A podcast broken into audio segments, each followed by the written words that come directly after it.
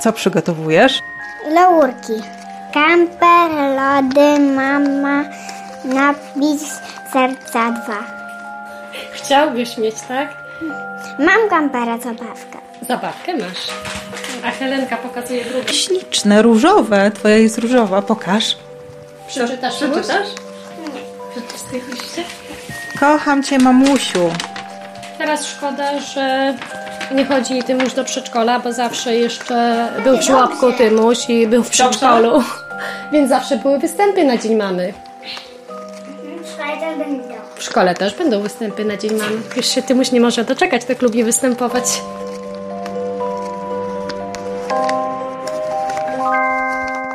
To, to wytnąłem. Wyciąłeś, Aha, Wyciąłem i przykleiłam. I te serca kogo symbolizują?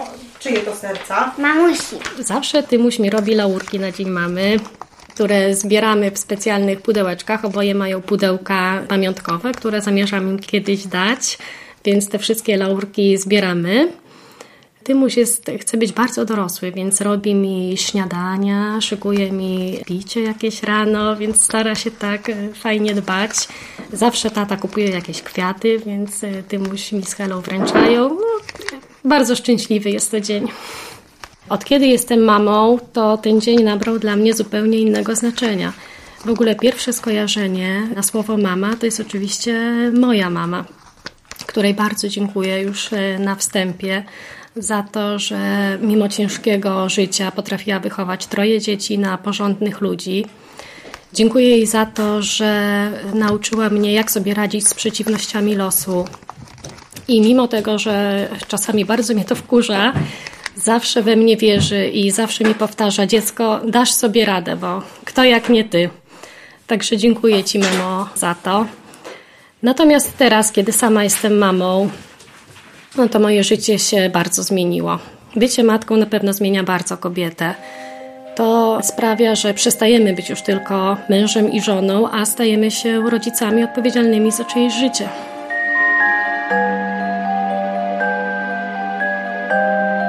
Mam syna, sześcioletniego Tymusia i już kiedy urodziłam pierwsze dziecko, to odnalazłam w sobie takie pokłady siły, o których wcześniej nawet nie miałam pojęcia. Obie ciąże były świadome i przemyślane. Coś takiego jest w kobiecie jak instynkt macierzyński. To sprawia, że mimo wielu znakom zapytania człowiek pragnie mieć dziecka. Więc kiedy był już Tymuś na świecie, mieliśmy poukładane życie, oboje mieliśmy z mężem dobrą pracę. Syn świetnie zaadoptował się w żłobku i poczuliśmy, że do pełni szczęścia brakuje nam jeszcze rodzeństwa dla Tymka, więc na świecie pojawiła się Helenka. I o tyle, ile przy Tymku w miarę przeszło, to tak powiedzmy spokojnie, o tyle przy Helence mieliśmy trochę więcej doświadczeń, które dały mi taki niezły bagaż. Ciąża z Helenką była zagrożona od samego początku. Miałam świadomość tego, że może się urodzić chora. Chorowałam na cytomegalię w pierwszym trymestrze ciąży. I mimo tego, że wiedziałam od początku, i lekarze, i wiele osób z środowiska mówiło mi, że może być różnie, że jestem jeszcze młoda, że mam szansę na inne zdrowe dziecko, to ja przez chwilę nawet nie pomyślałam, że mogłabym tą ciążę usunąć. To już chyba nazywa się miłość bezwarunkowa. To ona teraz tam tak muzykuje? Tak, Helenka jest dziewczynką głuchą, natomiast ma wszczepione dwa implanty ślimakowe, dzięki którym słyszy, dzięki którym zna dźwięki i razem z Tymkiem często muzykują w domu.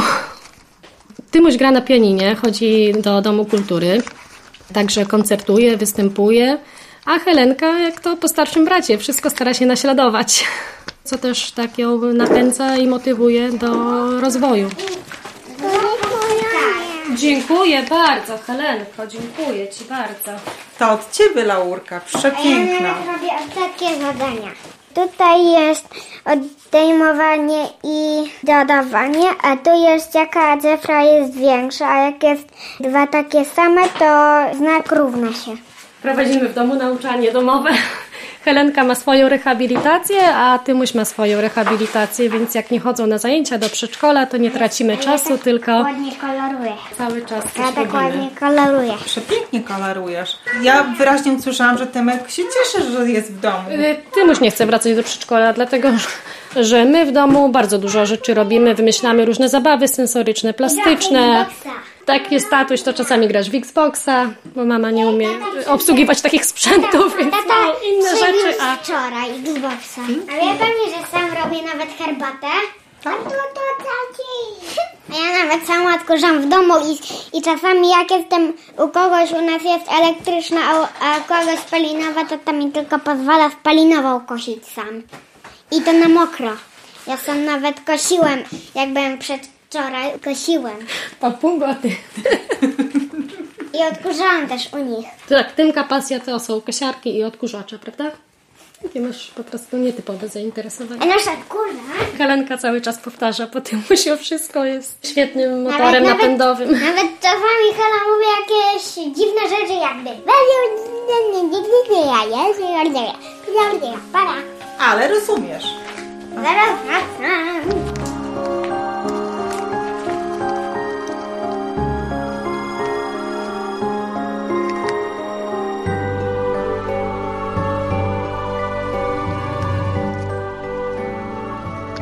Ja po urodzeniu Helenki zrezygnowałam z pracy zawodowej i przeszłam na świadczenie pielęgnacyjne. Zajęłam się rehabilitacją córki. Teraz e, w czasach pandemii śmieję się, że prowadzimy też e, edukację wczesnoszkolną. Przygotowujemy Tymusia do pójścia do szkoły. Natomiast wiem, że była to najlepsza decyzja, jaką mogłam podjąć. Była to decyzja w pełni świadoma. I na samym początku przyznam szczerze, że troszeczkę z konieczności ją rehabilitowałam. Natomiast z czasem przerodziło się to u mnie w taką pasję. Postanowiłam, że zdobędę nowy zawód, ponieważ zdaję sobie sprawę z tego, że kiedyś dzieci pójdą własną drogą, a przynajmniej rozpoczną edukację w szkole. I wtedy ja nie widzę już siebie siedzącej w domu. Dlatego kończę studia, kończę różne kursy, realizuję się, zdobywam nowy zawód i mam nadzieję, że kiedyś e, pójdę inną drogą. Zupełnie inna droga. Jestem z wykształcenia specjalistą finansowo-księgowym, natomiast teraz chcę być pedagogiem i pracować z dziećmi. Także są to zupełnie dwa skrajne światy. Nie.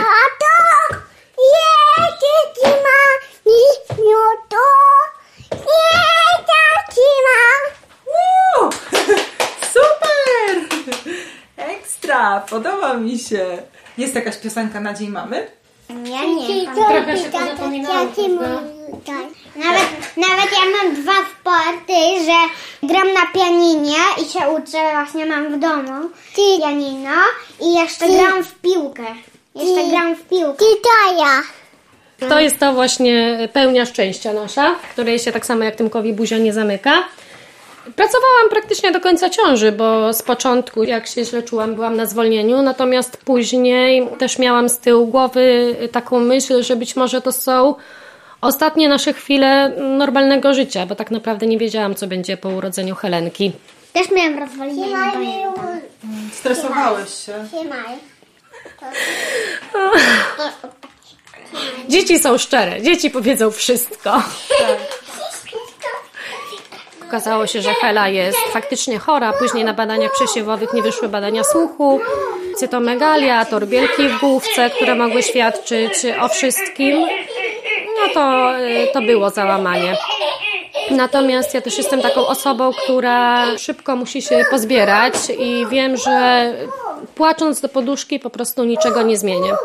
Trzeba było się, że tak powiem, ogarnąć, wziąć w garść i zacząć działać. I dzięki temu udało się nam bardzo szybko zorganizować dla Helenki i, i, i zajęcia, i aparaty słuchowe, i później jedną operację, drugą operację. Y, Hela zaczęła rehabilitację mając 7 tygodni. I, I w ten sposób, mając dwa i pół roku, funkcjonuje jak dziecko trzyletnie. Więc do przodu.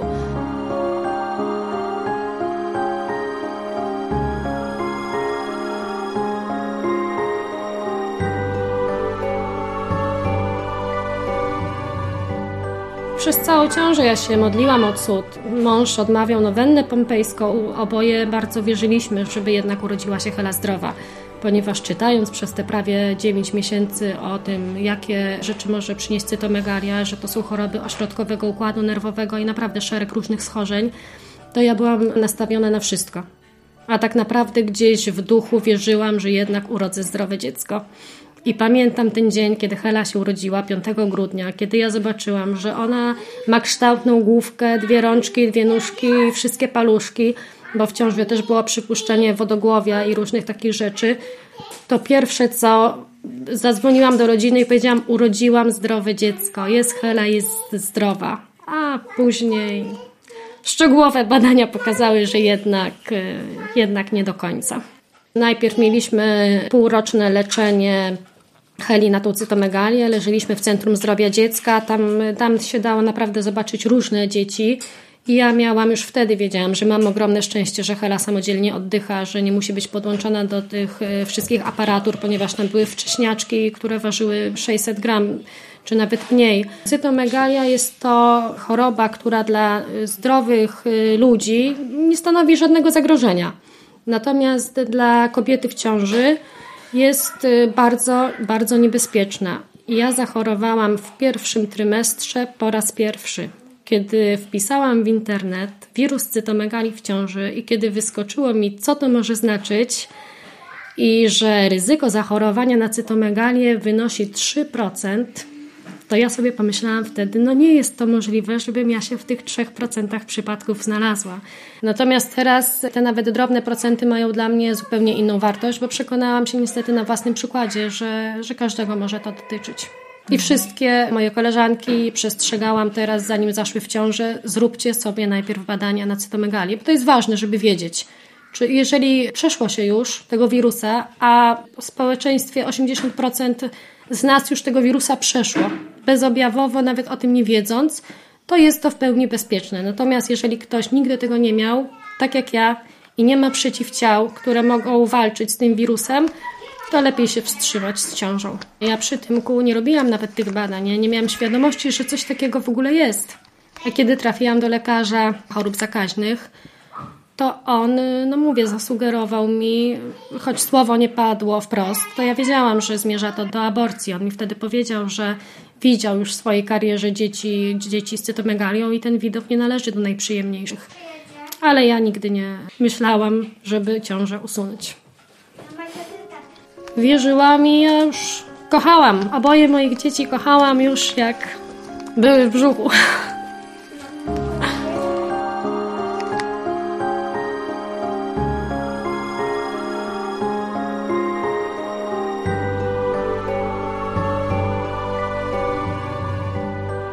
Leżeliśmy w Centrum Zdrowia Dziecka. Przez pierwszy rok jej życia jeździliśmy tam na kontrolę. Ona przyjmowała syrop y, specjalny, który też był nierefundowany, więc to było na początku takie zderzenie z rzeczywistością, co nas czeka. My za ten syrop płaciliśmy 1000 zł za butelkę.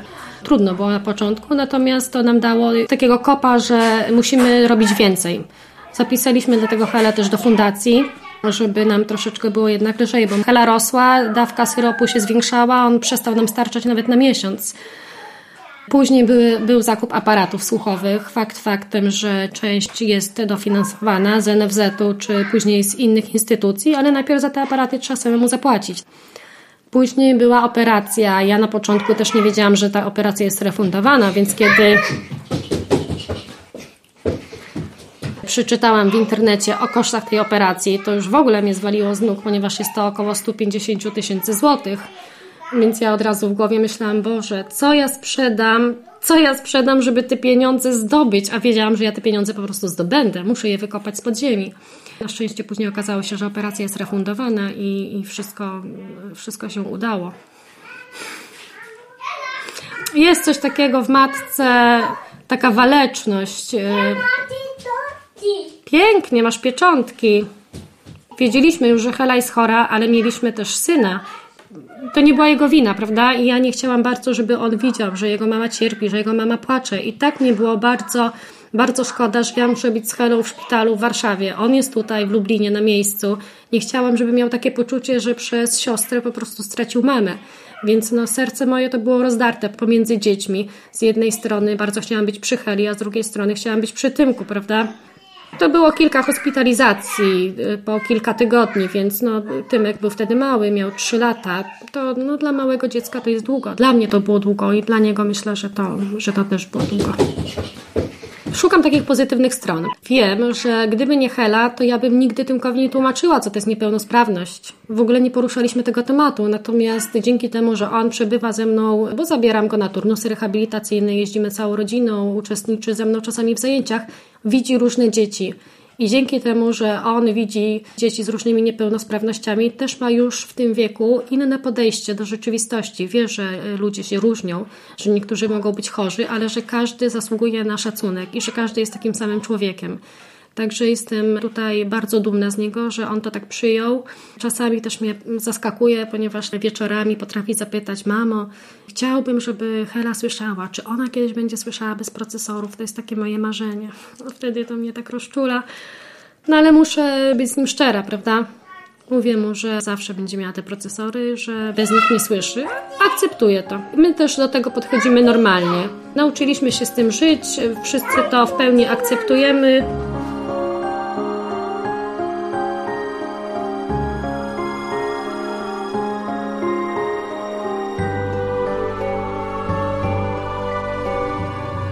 Wydaje mi się, dość szybko dostała pierwszy implant. Miała wtedy 10 miesięcy. Aparaty słuchowe dostała, jak miała półtora miesiąca. Z tym, że nie przynosiły one jej korzyści. Zresztą te aparaty na jej takich małych uszach, no proszę sobie wyobrazić, półtora miesięczne dziecko i aparaty, które były praktycznie wielkości jej ucha. Więc one jej z tego ucha spadały, strasznie piszczały ale chodziła. Stymulowany miała nerw słuchowy, więc po operacji, po podłączeniu tego sprzętu, bardzo szybko dało się zauważyć pierwsze reakcje. Najpierw to był y, jakiś dźwięk stukania, pukania, ona odkręcała główkę. Później na swoje imię zaczęła reagować. Coś pięknego, to było naprawdę coś pięknego. A teraz, tak jak pani widzi, to już jej się buzia nie zamyka. Także jest super, a trudno było, naprawdę trudno było na początku uwierzyć, że tak może być. Rozumiemy się nawet czasami bez słów, dlatego że ja nauczyłam Helenkę też kilku migów. Zdaję sobie sprawę z tego, że ona jest osobą niesłyszącą i nigdy nie będzie słyszała tak jak nasze zdrowe słyszące dzieci. Zawsze będzie z tyłu głowy fakt, że jest osobą głuchą, więc podstawowe migi naprawdę nam się przydają. Czy w nocy, jak chce mi coś powiedzieć, ona normalnie mówi, nie mając procesora, natomiast nie słyszy, co ja jej odpowiadam.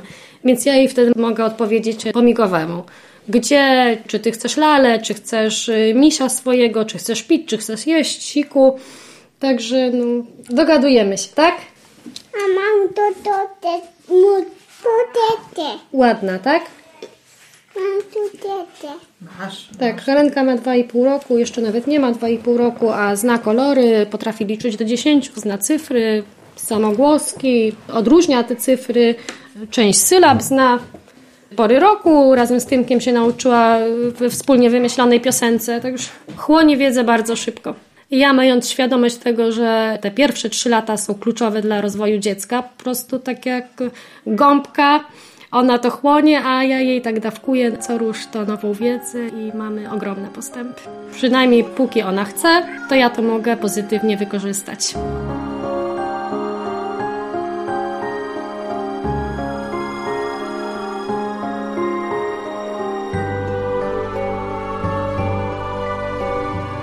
Dużo osób patrzy się, po prostu się patrzy, zwracają uwagę, bo jednak na opaskę y, to zwraca się uwagę, a jednak tutaj jeszcze do tej opaski coś jest przyczepione. I co to jest, jak to się trzyma?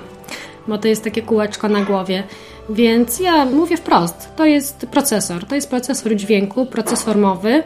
Jest to zewnętrzna część implantu. Implant składa się z dwóch części. Wewnętrznej, która jest wszczepiana właśnie pod skórę za pomocą operacji chirurgicznej i część wewnętrzna leży na czaszce i przyczepiona jest magnesem do tego właśnie część zewnętrzna, procesor mowy, który na noc czy do kąpieli ściągamy. Na noc e, wkładamy go do specjalnego osuszacza. No jest takich e, sporo akcesoriów do tego, żeby to utrzymać, ten sprzęt, żeby użytkowany był tak jak należy. W kuchni mamy ładowarkę do akumulatorków, ponieważ Hela ma na akumulatory, można też na baterie ten sprzęt użytkować. Które się wyczerpują i ona już sama jest na takim etapie, że rozróżnia, które ucho jej nie działa, bo jak się bateria wyczerpie, to ona mówi, mamo, ucho mi nie działa, trzeba zmienić baterię. Więc idziemy, zmieniamy baterię, na noc to osuszamy. Musimy dbać o ten sprzęt, ponieważ on jest bardzo drogi. Jest gwarancja, jest ubezpieczenie, płacimy za to ubezpieczenie prawie 1000 zł rocznie za jeden procesor. Natomiast, y, żeby kupić sobie nowy na własną rękę, to jest około, ja wiem, 40 tysięcy. Trzeba o to po prostu bardzo dbać. Y, procesor dostaliśmy po operacji, jest refundowany. Jakby się zepsuł, niby są zastępcze. Nie wiem, nie, y, nie, nie jesteśmy na tym etapie, że coś się zepsuło i nie chcę, nie chcę myśleć, że tak może być. Są reimplantacje, się zdarzają, że ten implant się w głowie psuje, ten, który jest wszczepiony. No mam nadzieję, że już nas to nie spotka. Już wyczerpaliśmy limit swoich nieszczęść. że mogę zrobić Zrobię ci kakałko, dobra? Jest opiekuńczy. Tak, o, uwielbia Tymek chce być małym mężczyzną.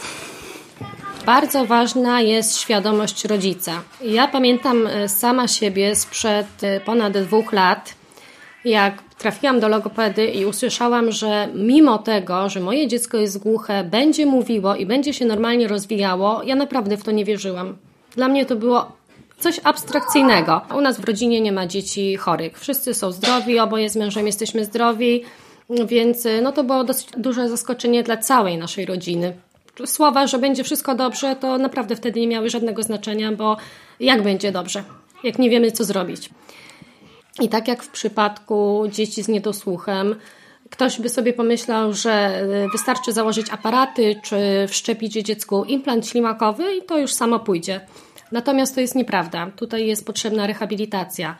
Uczęszczając z córką na zajęcia wczesnego wspomagania rozwoju do szkoły dla dzieci niesłyszących i niedosłyszących tutaj w Lublinie, widziałam dzieci, które mają implanty i które nie mówią. Więc to jest taki idealny przykład na to, że dzieci nierehabilitowane po prostu nie będą się rozwijały tak, jak powinny. No, nie będę ukrywać, że my tutaj dużo robimy, ale Hela też jest takim dzieckiem nieprawdopodobnym, ponieważ ona uwielbia się uczyć, uwielbia czytać książeczki, uwielbia tutaj pracować, malować, rysować, wycinać razem z Tymkiem.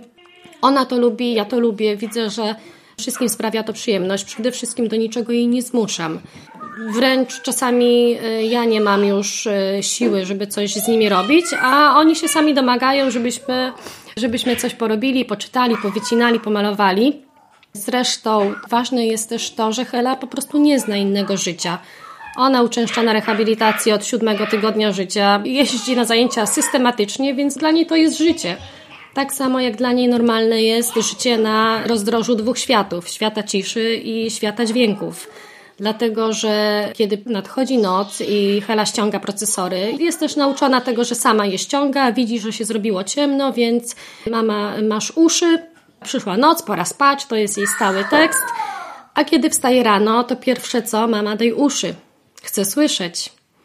Więc y, dla kogoś, kto by stracił dopiero słuch, byłoby to na pewno bardzo ciężkie, w ogóle niewyobrażalne.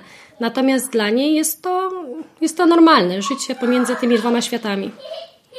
Zdrowy, słyszący człowiek nigdy nie wyłączy swojego słuchu do tego stopnia, żeby nic nie słyszeć, prawda?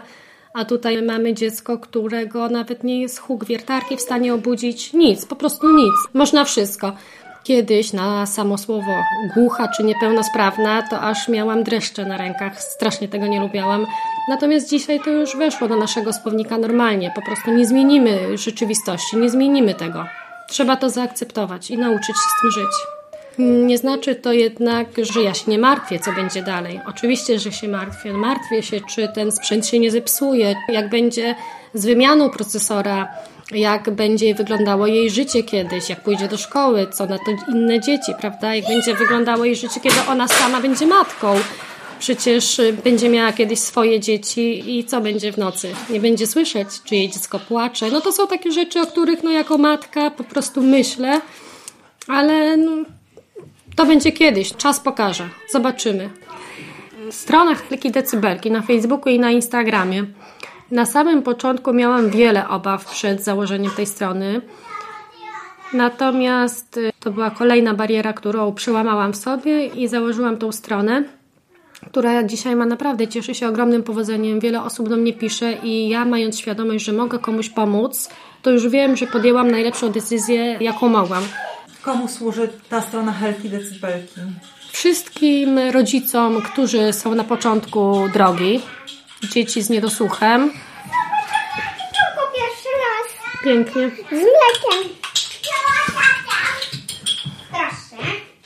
Również dla rodziców, którzy mają po prostu małe dzieci i nie mają pomysłu, jak z nimi pracować, jak się z nimi bawić, bo oczywiście my wszystko robimy przez zabawę. To jest nauka przez zabawę. Więc myślę, że to może być fajna inspiracja dla każdego młodego rodzica, który y, chciałby robić coś ze swoim dzieckiem, a niekoniecznie nie wie, jak się do tego zabrać. Helki, decybelki. Facebook i Instagram. No już w tym momencie mam ponad tysiąc osób, które to obserwują. Dobrze, dziękuję bardzo za kakałko. Mama, spróbuj. Pyszne. Piszą do mnie ludzie z wiele gratulacji, chociaż dla mnie to nie jest coś nadzwyczajnego. Ja mam wrażenie, że ja robię po prostu zwykłe rzeczy. Ja nie robię nic nadzwyczajnego. Ja po prostu wychowuję i rehabilituję swoje dziecko, tak? Ale ludzie piszą, y, piszą, dziękują za pomysły.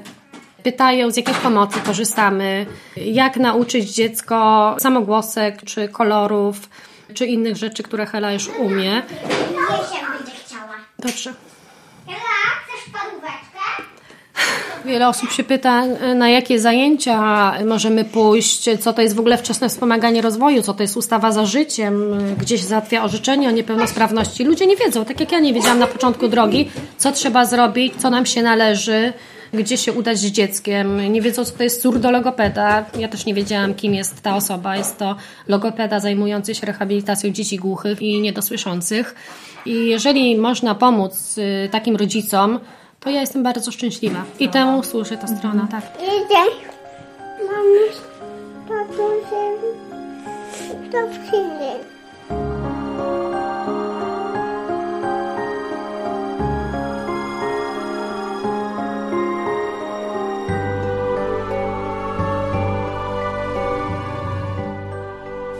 Na wiele rzeczy musiałam w życiu e, zapracować sama.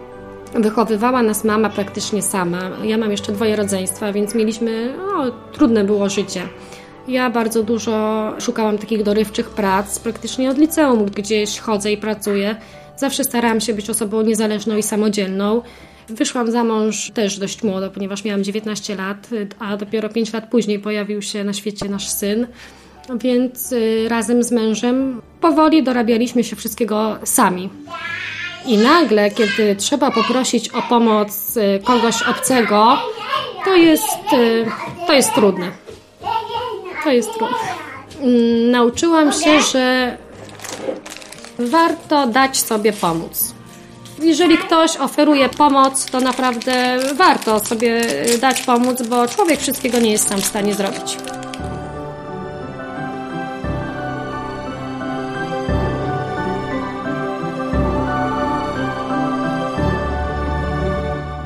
Robię też kurs, e, to się nazywa kurs opiekunki w żłobku dziecięcym.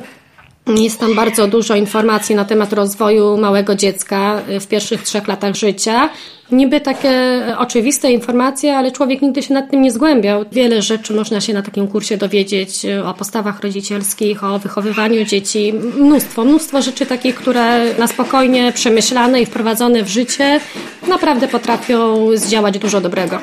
Chciałabym być pedagogiem specjalnym, chciałabym pracować nie koniecznie z dziećmi z niedosłuchem, chociaż tutaj to mam do tego taki sentyment, prawda? Mama, zaraz, mama, nalałam Gali za dużo picia, wylałam trochę do zlewu. Ale zobaczymy, zobaczymy. Też nie planuję jakoś e, czegoś konkretnie, ponieważ nauczyłam się, że no, nic w życiu nie można do końca zaplanować. Więc zobaczymy, czas pokaże. No, moje życie bardzo się zmieniło, ale teraz widzę, że ja nie mogłam podjąć lepszej decyzji. Myślę, że gdzieś tam na górze ktoś nade mną czuwa, naprawdę. Dlatego, że nie mając w ogóle pojęcia o tym, czym jest niepełnosprawność, czym jest cytomegalia na początku, czym jest y, głuchota, byłam w stanie tak to wszystko nadrobić i tak przeorganizować swoje życie, że patrząc teraz na rozwój Heli, nie mogło być inaczej. Po prostu nie mogło być inaczej.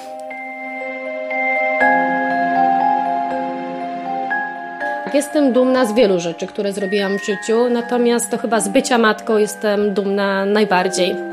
Wiem, że szczęśliwa mama to szczęśliwe dziecko, dlatego e, nie zapominam o sobie i realizuję też swoje pasje. I chciałabym wszystkim matkom życzyć, aby potrafiły znaleźć taką wewnętrzną harmonię, ale żeby nie zapominały też o sobie, żeby znalazły czas na swoje pasje i żeby je po prostu realizowały. To jest ważne.